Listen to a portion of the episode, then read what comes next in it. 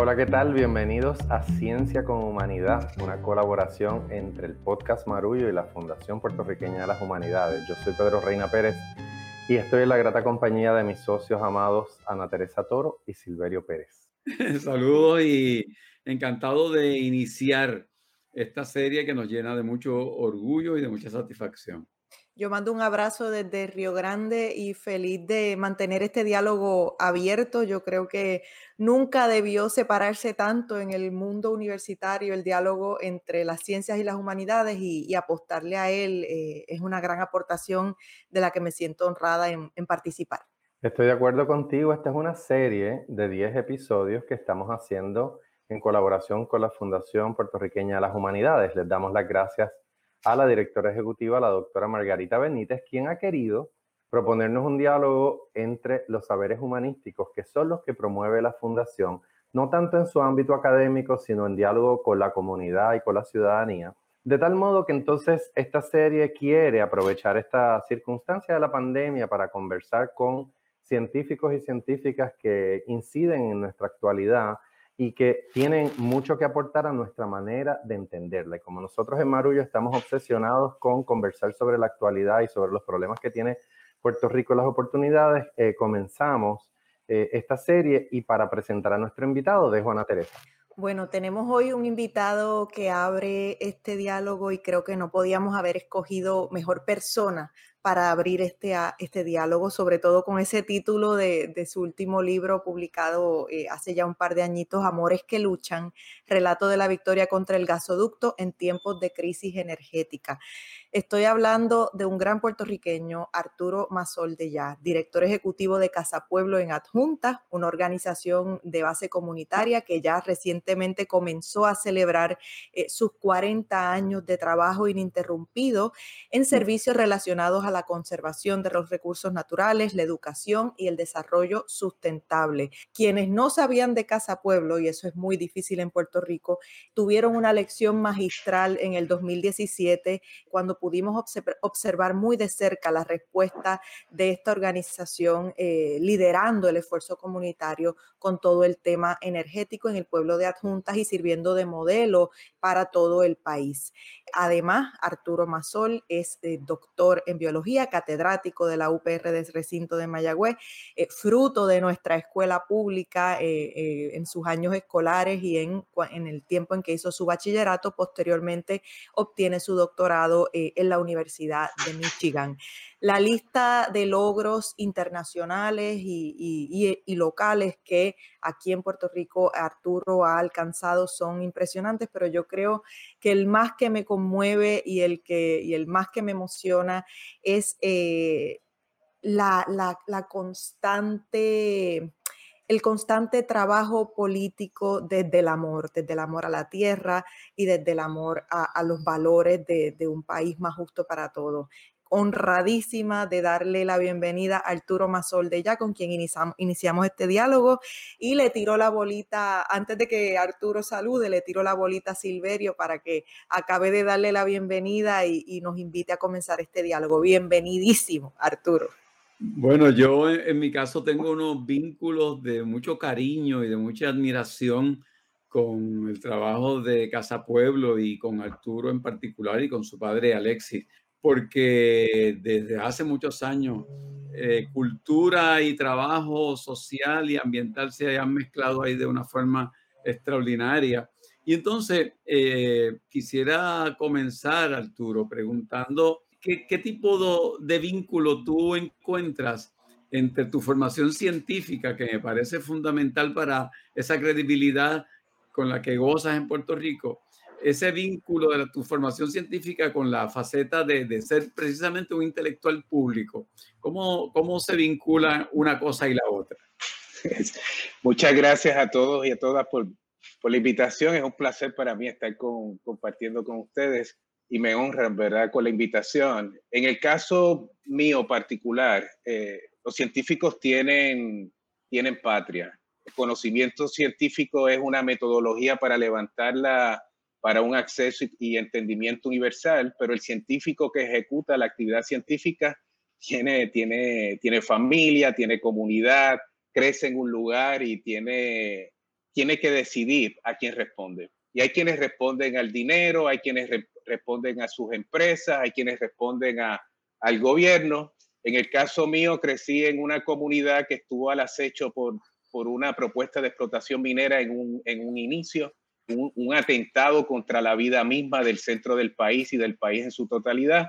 Y, y decidí formarme como científico precisamente para, para aportar conocimiento para el desarrollo comunitario, no solamente para detener una amenaza de minería, sino también de, de proponer alternativas y movernos hacia un futuro que sea más armonioso eh, con el ambiente, con nuestra propia gente. Eh, y, creo que esa formación, la académica, la tengo en la universidad de, del país, en la Universidad de Puerto Rico y fuera del país, pero mi gran escuela ha sido Alexis Mazol, Tinti de Ya, crecer con mi comunidad allá en Casa Pueblo, en Adjuntas. Esa escuela, pues, me hace a mí como científico un ser privilegiado. Esta pregunta que te quiero hacer puede parecer obvia, pero para nuestros escuchas, me gustaría que les explicaras cómo se, conectan las ciencias con las humanidades, cómo dialoga la ciencia con, las humanidades, cómo dialoga las humanidades con la ciencia y cómo ha sido la experiencia de hacer eso en Casa Pueblo. Mira, el científico sin humanidad, el, conocimiento que se levanta para atender problemas de, que, no atiende los problemas de la sociedad es, un, es una ciencia estéril o, una ciencia que no se presta para, para servirle a la gente. Y, y, eso lo hemos visto en el país, el, el tema de, de, utilizar el conocimiento para encubrir realidades. Se encubrió la realidad del tabaco, se encubrió la realidad de la contaminación en Vieques, quisieron encubrir los riesgos de un gasoducto pasando por el país. Eh, y ahí la, la, ciencia tiene que ir en armonía con, con lo que hace una, una gestión social. Y en el caso de Casa Pueblo, desde el principio entendíamos que el conocimiento por sí mismo no es suficiente para, para lograr transformaciones. Y Casa Pueblo es acerca de impulsar transformaciones sociales por el país, eh, transformaciones políticas, transformaciones económicas, y eso, esa transformación, el conocimiento solo no, no logra con ideas, propuestas, no es suficiente. Así que el, el, enlazar la cultura nuestra, que es la que nos da identidad, que somos nosotros, que ese conocimiento es para el desarrollo propio, no hay forma de, de impulsar un cambio que no sea en un contexto humanista, donde la cultura y otros elementos eh, de nuestra sociedad convergen eh, no es la ciencia sola, es la ciencia como un elemento más dentro de ese entorno comunitario para, para impulsar esa, esas transformaciones que este país tanto necesita. Arturo, estamos viviendo un momento particularmente complicado desde un punto de vista de política pública para el tema de la ciencia. Eh, ya se ha hablado muchas veces de que hay un ataque a la ciencia, lo vemos sobre todo en el liderato en los Estados Unidos, vemos cómo mucha gente trata la ciencia como casi como una religión, algo en lo que se puede creer o no, yendo por encima de la tradición eh, científica, de la evidencia, del dato. Eh, dos ejemplos concretos de este tratamiento podría ser eh, todo el movimiento antivacunas, por un lado, igual podría ser toda, toda la mirada que da el gobierno de los Estados Unidos al tema del cambio climático. Entonces, partiendo de, de esta circunstancia actual, que entonces ya estamos ante una pandemia donde hemos visto unas respuestas bastante precarias que tienen que ver con, con ignorar la ciencia. Y partiendo de eso que dices de eh, la necesidad de incorporar la cultura y las humanidades a el manejo y mejor entendimiento de la ciencia, ¿a qué atribuyes esta, este estado de situación con respecto a la ciencia? ¿A qué atribuyes esta especie de guerra contra la ciencia eh, que tiene consecuencias humanas concretas, reales y, como estamos viendo, mortales? Mira, el, conocimiento, ¿verdad? La ciencia es una manera de levantar conocimiento para, para la sociedad. Y, pero no es la única forma de levantar conocimiento. También está el conocimiento tradicional. Hay muchas formas en que podemos levantar el entendimiento del, mundo que nos rodea y tratar de, ¿verdad? De, manejar esa realidad y, y, cambiar las que podemos. Creo que ha sido histórico, que no es de este momento, es que, es que no quieren que la gente conozca, no, quiere que la gente tenga nueva información, quieren que operen bajo el modelo de la dependencia, donde el gobierno te dice que tú tienes que entender y saber y, y, tú tienes que obedecer. Y si no obedeces, está la policía y está, están otras este, herramientas del Estado para penalizarte. Entonces aquí, aquí es importante que, que una forma de liberación es conocer y, y, la ciencia se convierte en esa herramienta de liberación y yo creo que ni allá ni acá, desde el punto de vista de control social, hay un interés de que la gente se eduque y que, y que rebase el sentido común. El sentido común nos ayuda en lo individual, a corto plazo, a tomar decisiones, tiene un valor adaptativo, pero como sociedad no podemos funcionar con el sentido común. Y cuando se levanta información científica, cuando se levanta conocimiento, nos damos cuenta en muchas instancias que hay una gran contradicción entre el poder político, poder económico y lo que el gobierno impulsa para el desarrollo de una sociedad y lo que deberíamos estar haciendo como pueblo. Por ejemplo, el mal desarrollo de nuestras cuencas hidrográficas que comprometen eh, los abastos de agua y vienen las sequías y entonces el racionamiento y la consecuencia social.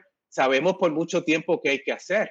El acueducto no es la autoridad de acueductos y alcantarillado y una tubería que mueve agua de un lugar a otro. El acueducto es el bosque la cuenca hidrográfica es todo el sistema hídrico y eso está plenamente entendido, pero hay contradicciones entre conocimiento, eh, lo que deberíamos, con lo que deberíamos estar haciendo como pueblo. Y eso eh, lo vemos eh, quizás en, tiempos más recientes con, con la negación del de concepto de evolución biológica, con el concepto de cambio climático.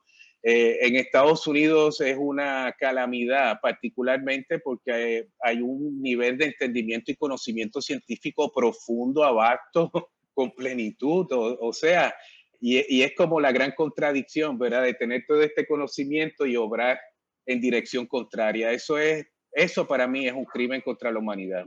Eh, saber una cosa y actuar contrario a ese conocimiento. Mira, precisamente eso que acabas de decir basado en la pregunta que nos hace Ana, Teresa, me lleva a, enfocar aún más en ese presente que estamos viviendo, donde tanto en Puerto Rico como en los Estados Unidos, en el momento en que estamos desarrollando este diálogo, hay un pico aterrador en la pandemia del COVID-19. Entonces, me pregunto, desde esa perspectiva que tú nos has presentado, ¿cómo sería lo razonable eh, enfrentar esta pandemia, qué cosas se ha hecho bien, qué, qué cosas se ha hecho mal desde tu perspectiva y tu reflexión. Mira, yo creo que ha habido una insistencia de la comunidad científica en Puerto Rico y en la diáspora. Fíjate que son los científicos puertorriqueños que han estado insistiendo en el tema de las pruebas, del análisis y, y vuelven y repiten, porque el tema de la, del diagnóstico, del poder saber cómo se se está moviendo esta infección viral en la comunidad es fundamental. Es como lo que necesita un meteorólogo para predecir una tormenta. Necesita un radar. Eh, ese radar nosotros no lo teníamos. Eh, se ha estado insistiendo, eh, se ha mejorado el tema de las pruebas y con las pruebas pues uno trata de tener una idea de la, de la realidad, de lo que está ocurriendo en, en nuestro país. aún así, eh, el problema de desconfianza del, del gobierno, la, ¿verdad? Esa, falta, esa falta de credibilidad, eh, datos que a veces salen y no salen, genera mucho ruido y afecta tremendamente la toma de decisiones y cómo el país percibe la pandemia sobre nuestro pueblo. Por eso es que es importante entonces vincular el tema de la ciencia con la comunidad, con la cultura y la comunidad porque está, están esas directrices de arriba hacia abajo que están mal logradas, eh, están mal atendidas, eh, están erráticas y crean, hay ciertos aciertos, pero mucha, mucha incertidumbre y, y creo que nos ha hecho mucho daño.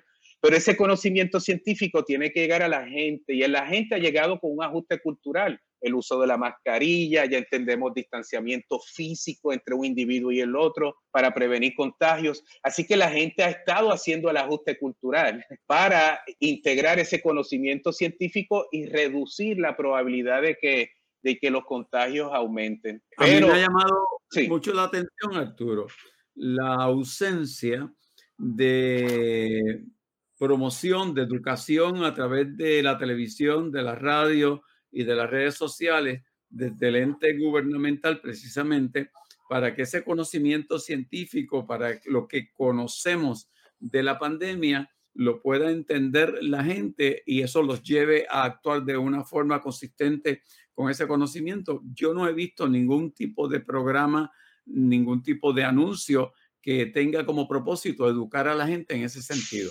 Mire, hay que reeducar en muchas áreas. Sí, es una carencia este, fundamental porque esta es una gran oportunidad de atender un asunto de salud pública, pero nosotros tenemos otros problemas de salud pública en la comunidad. Así que aquí hay dengue, hay chikungunya, hay otros agentes infecciosos, o sea que el, mismo, la misma influenza, en la medida en que levantamos una cultura para atender el COVID, este, estamos atendiendo otras condiciones y aprovechamos esta coyuntura con la población. Pero el problema de educación, nosotros necesitamos reeducar también. Por ejemplo, y no criminalizar a la gente. Aquí se, aquí se penaliza, la gente es la que está en riesgo, está al acecho del COVID y a la misma vez es la víctima del gobierno. Te quieren arrestar, te quieren poner multas, es todo punitivo. Y fíjate que si nosotros pensamos en los atributos que tenemos para enfrentar esta pandemia, Puerto Rico es una isla, tenemos esta condición geográfica, tenemos playas, tenemos costas, tenemos los bosques, áreas naturales. Y sin embargo, ¿qué es lo que se propone? Que si tú vas a estos lugares, el riesgo de contagio está ahí. Es como si el virus te va a perseguir a la playa. Eh, en lugar de reeducar cómo utilizar estos espacios en estos tiempos de pandemia, para que podamos ser felices, para que podamos funcionar, para que Ana Teresa pueda ir con su hijo de manera segura a la playa y disfrutarlo igual que los padres y las madres. Y si no podemos ir a la escuela físicamente, quizás eh, nosotros tenemos un bosque escuela, construimos una escuela dentro de un bosque. ¿Por qué no tenemos actividades educativas en las playas? y que los padres vayan con los maestros en distanciamiento a hacer ejercicios de ciencias matemáticas, a escribir un poema, a redactar y trabajar el tema del idioma. O sea, nosotros podemos utilizar los atributos naturales para eh, atender esta realidad, pero hay que reeducar hay que marcar cuál es el perímetro. No puede ser simplemente volver a abrir la playa y decir la gente volvió con la cultura previa de uso de estos espacios y entonces la gente y el gobierno criticando a la gente porque la forma en que se abusa la playa es, bueno, a, disfrutarla, pero podemos disfrutarla de otras maneras y de maneras seguras. Pero como dice Silverio, necesita un, una campaña de reeducación, pero no es solamente el concepto este de distanciamiento social, no le llaman físico, distanciamiento social, como, como lo social que fue lo del verano del 19, que nos unió como pueblo para sacar a un mal gobernante, de pronto como si ese fuera el problema de la pandemia. No, no, el problema es otro, no es social, el problema es de salud. Y ese problema de salud hay que atenderlo utilizando el conocimiento y reeducando a nuestra gente para hacer unos ajustes culturales que reduzcan los riesgos de, contagios. Arturo, quiero volver a algo que me, eh, mencionaste en tu intervención anterior con Silverio sobre ciencia y cultura, porque me parece que Casa Pueblo ha perfeccionado, digamos, esa fórmula social de ciencia, cultura y comunidad. Eh, me parece que en esa fórmula está expresada el corazón de esta serie de ciencia con humanidad y me gustaría que nos hablaras un poco de cómo ustedes lo han implementado, porque ciertamente la transferencia de ese conocimiento científico a un público que no necesariamente es científico, pero puede consumir conocimiento científico y producir nuevo conocimiento, pasa por eso que llamamos la cultura. Así que me gustaría que nos explicara la experiencia de Casa Pueblo utilizando esa fórmula para su trabajo. Sí, mira, Casa Pueblo eh, nuestra misión es romper dependencias, romper el modelo de dependencias y, promover que la gente pueda producir su propia energía, respetar su propio espacio, su propia economía eh, y defender su tierra. Eh, estamos impulsando, pero también defendiendo y si hay que protestar, protestamos. Y de hecho nacimos de una protesta en el 1980 cuando querían explotar las minas. Y después de aprender lo que era minería, ahí tuvimos todo el conocimiento científico, lo que era cobre porfírico y que si estaba diseminado y, los daños ecológicos que iba a provocar una minería a cielo abierto en el corazón de la, del país. Ese conocimiento lo teníamos. Eh, Pedro, y cuando fuimos a hacer nuestra primera gran manifestación en la Plaza Pública de Adjuntas, una persona solamente fue. Y había muchos policías en la periferia, pero una sola persona fue a participar. Y ahí, es que, ahí fue que, entendimos que, que, la ciencia y el conocimiento solo y el científico hablando no, no provoca cambios. Los cambios hay que impulsarlos con otros elementos. Y nuestra ecuación desde ese momento, la mitad del grupo se fue, eh, muchos salieron frustrados, este, pensamos que las minas las iban a explotar en algún momento, pero hubo un grupo que incluyó a, a Brunilda García, Alexis Mazón, Noemilda Vélez, Tinti de que se, se, se, se, encerraron a pensar qué había pasado eh, en ese evento. Y ese gran fracaso ha sido nuestro mejor acierto, porque el acierto ha sido que ahí integramos entonces cultura y comunidad. Y desde entonces operamos conciencia, cultura y comunidad en todo lo que hacemos. Esa es nuestra ecuación social para la transformación del país. En aquel momento organizamos el concierto Patria Adentro y en lugar de los científicos cantar, eran los trovadores llevando un mensaje de protección de los bosques, de las aguas, era cantando, era en un lenguaje y en un formato que la gente podía entender. Entonces, este, cuando uno pretende lograr cambios sociales, necesita buscar los vehículos correctos. Eh, otra vez, el conocimiento solo no, no, no da si no se integra quiénes somos y la forma en, que nos comunicamos y nos comportamos en, en nuestros pueblos. Arturo, yo quisiera partir de una anécdota personal para plantearte esta última pregunta. La última de un millón más que quisiéramos hacer, pero creo que, nada, hay que, hay que dejar a la gente con ganas de más y eso, eso es importante. El otro día hablaba con esta amiga que se fue de Puerto Rico al terminar la escuela superior un poco porque sentía que aquí no iba a tener oportunidad de, de crecer, de desarrollarse de ninguna manera. Diez años más tarde ella regresa eh, y decide mudarse a Puerto Rico porque se enamoró de un boricua. Y ese boricua la llevó a muchos lugares, la llevó a Casa Pueblo, la llevó a Piñones, la llevó aquí, la llevó allá, la llevó a conocer proyectos artísticos, la llevó a, a conocer proyectos comunitarios y hablaba con ella acerca de cómo el amor fue una fuerza descolonizadora para ella, la descolonización mental que ella experimentó en esa ruta de redescubrimiento de Puerto Rico se da a partir del amor, de la fuerza del amor. Entonces, quiero, quiero compartirte esta anécdota porque muchas veces cuando hablamos del conocimiento, lo desvinculamos de los sentimientos, lo desvinculamos del amor, lo desvinculamos de las emociones que muchas veces son las que conducen a la acción política. Entonces, quiero preguntarte para finalizar, eh, ¿de qué manera o cuál es tu apuesta a la integración, sí, del amor y del componente emocional dentro de lo que es eh, la difusión del conocimiento. Un poco nos has explicado desde la perspectiva cultural ahora mismo, pero más allá de la cultura, eh, la emoción, lo que nos mueve la tripa a, invitar y a convocar a la gente, eh, cuál es la apuesta, cuál es la recomendación, qué piensas sobre, sobre ese, ese proceso amoroso y, descolonizador. Sí, e, ese es un tema en la ciencia, es bastante duro, ¿verdad? Porque lo que son las emociones, las manifestaciones de amor, todos esos temas que tienen que ver con la subjetividad humana, se ven como debilidades en el científico. Entonces, el, científico tiene, trabaja con una cajita y una metodología muy, muy cuadrada. Eh, y esa metodología, en la medida en que tú te salgas, pues está como transgrediendo la ciencia. Y a mí me parece eso, pues, eh, una desconexión de, de, que la ciencia la realizan científicos y los científicos tienen padres y madres y tienen comunidad y tienen patria y tienen planeta donde viven y tienen una ética donde tú no puedes desvincular la subjetividad y las emociones con, con el quehacer. Eh, en el caso de, de, mi papá, de Alexis, de Tinti, siempre aprendí que ellos quieren, en todo lo que hacen, buscan el tema de la mística. La mística, en, en cada evento tiene que haber algún elemento que trabaja sobre las emociones, desde, desde izar la bandera, desde la música que se pone en un momento dado, eh, la canción, y eso lo hemos visto en muchas manifestaciones de, de nuestro pueblo, ¿verdad?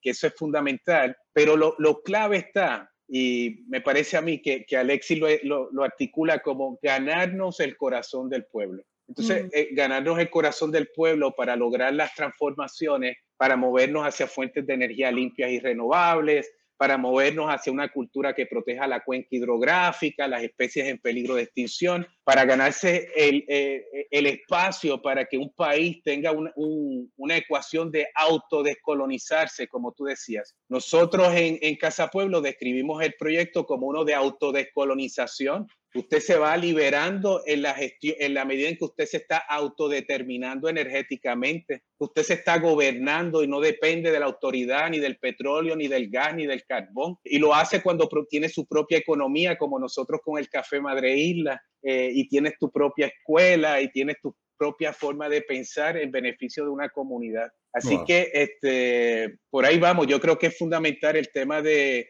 del amor y las emociones, porque al final del día en la definición nuestra como nación está, ese territorio donde vivimos todos y hay que proteger ese territorio que tiene una cultura eh, que nos define y a la misma vez este, una cultura muy diversa.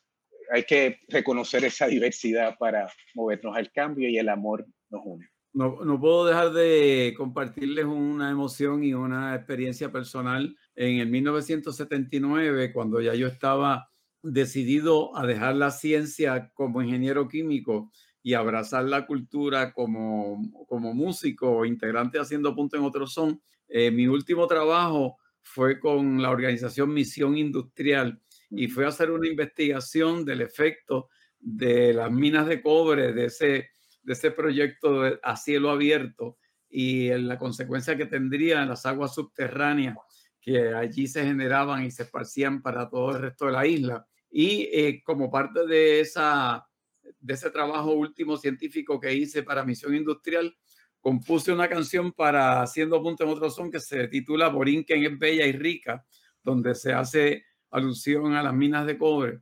Y, y había olvidado todo eso, la conversación contigo y esa vinculación de la ciencia y la cultura me despertó ese recuerdo que me emociona mucho. Es que, es que la cultura no, nos acompaña, inclusive para enfrentar los peores desafíos, no solamente tras, uno entender ¿verdad? las problemáticas y los riesgos asociados a diferentes escenarios, la cultura es la que nos da, lo que nos da un espinazo y, y, yo sé que ese, esa, esa conversión de, de, científico de allá, era ingeniero químico, ¿no, Silverio?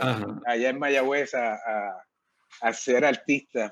Yo creo que eso es una, es una, gran, es, una, es una de las cosas que te hace único, porque yo creo que esa formación científica hace a uno ver las cosas también desde otra manera. Y no, es que sea mejor ni superior, simplemente le agrega otra, otro ángulo y, y, hace falta más participación, yo creo que, que, que científica en el quehacer de la comunidad y del país y de la cultura y del amor. Así es. Bueno, con esa invitación queremos darte las gracias, Arturo, eh, por tu tiempo, por compartir con nosotros y ser nuestro primer invitado eh, y sobre todo por el trabajo que tanto tú como tu familia y la comunidad de personas que trabajan en Casa Pueblo y que han trabajado por, por estos últimos 40 años, esto hace por Puerto Rico. Así que muchas gracias. Y familia de Marullo, eh, cuéntenos qué le parece esta conversación en las redes sociales. Esto, cuéntenos acerca de las experiencias en las que ustedes vinculan el conocimiento científico con el conocimiento de las humanidades. Y por favor, sigan y busquen más información acerca de la Fundación Puertorriqueña para las Humanidades, eh, fphpr.org eh, hacen un trabajo extraordinario, hacen un trabajo solidario comprometido con la difusión de las humanidades en Puerto Rico y a ellos les agradecemos eh, este, este junte tan fructífero que acaba de empezar hoy y que lo vamos a estar disfrutando por las próximas semanas. Así que con este, con este cariño y este amor nos despedimos. Esto es Marullo serie Ciencias con Humanidad de la Fundación Puertorriqueña de las Humanidades y el podcast Marullo. Las productoras ejecutivas son Elsa Mosquera Sterenberg y Beba Rivera de Agora Cultural Architects. Gerentes de Desarrollo y Contenido, Ángela Sánchez, Ivana Paz y Maye Primera. Diseño gráfico de Lidimaria Ponte Tañón, fotografía de Javier del Valle, la música original es de Guarionex Morales Matos, director técnico Wilton Vargas de Buenéticos Internet Studios, postproducción Laura Tormos y locutora Fabiola Méndez.